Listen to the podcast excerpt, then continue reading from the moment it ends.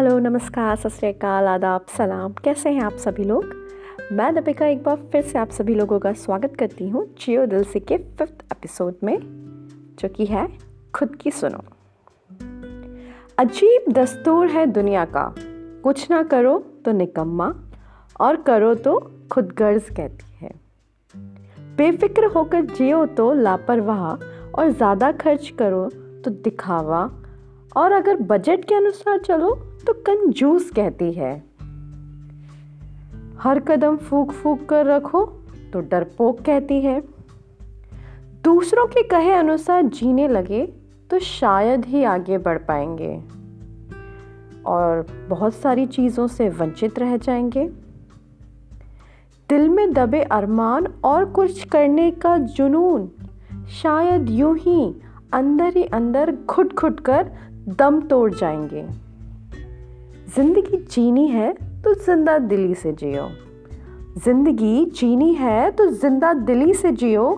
कुछ तो लोग कहेंगे ही, लोगों को कहने दो कि सोच को जहन में हमेशा जिंदा रखो।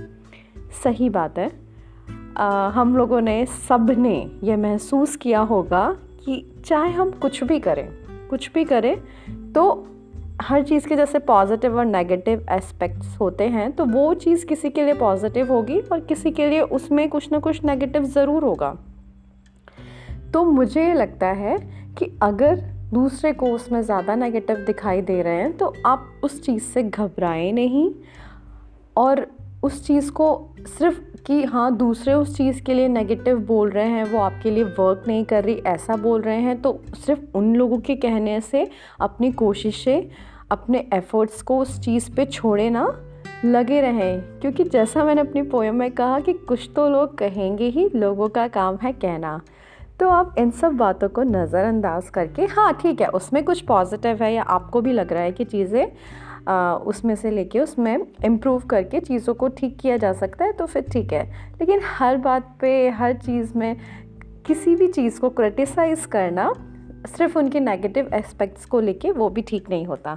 तो लास्ट में यही बोलना चाहूँगी कि इस पोएम का लास्ट का यही सार निकलता है कि खुद की सुनो, अपने आप को मोटिवेट करो। आपको जो काम करना अच्छा लगता है उसको पूरी शिद्दत, पूरे दिल के साथ करो।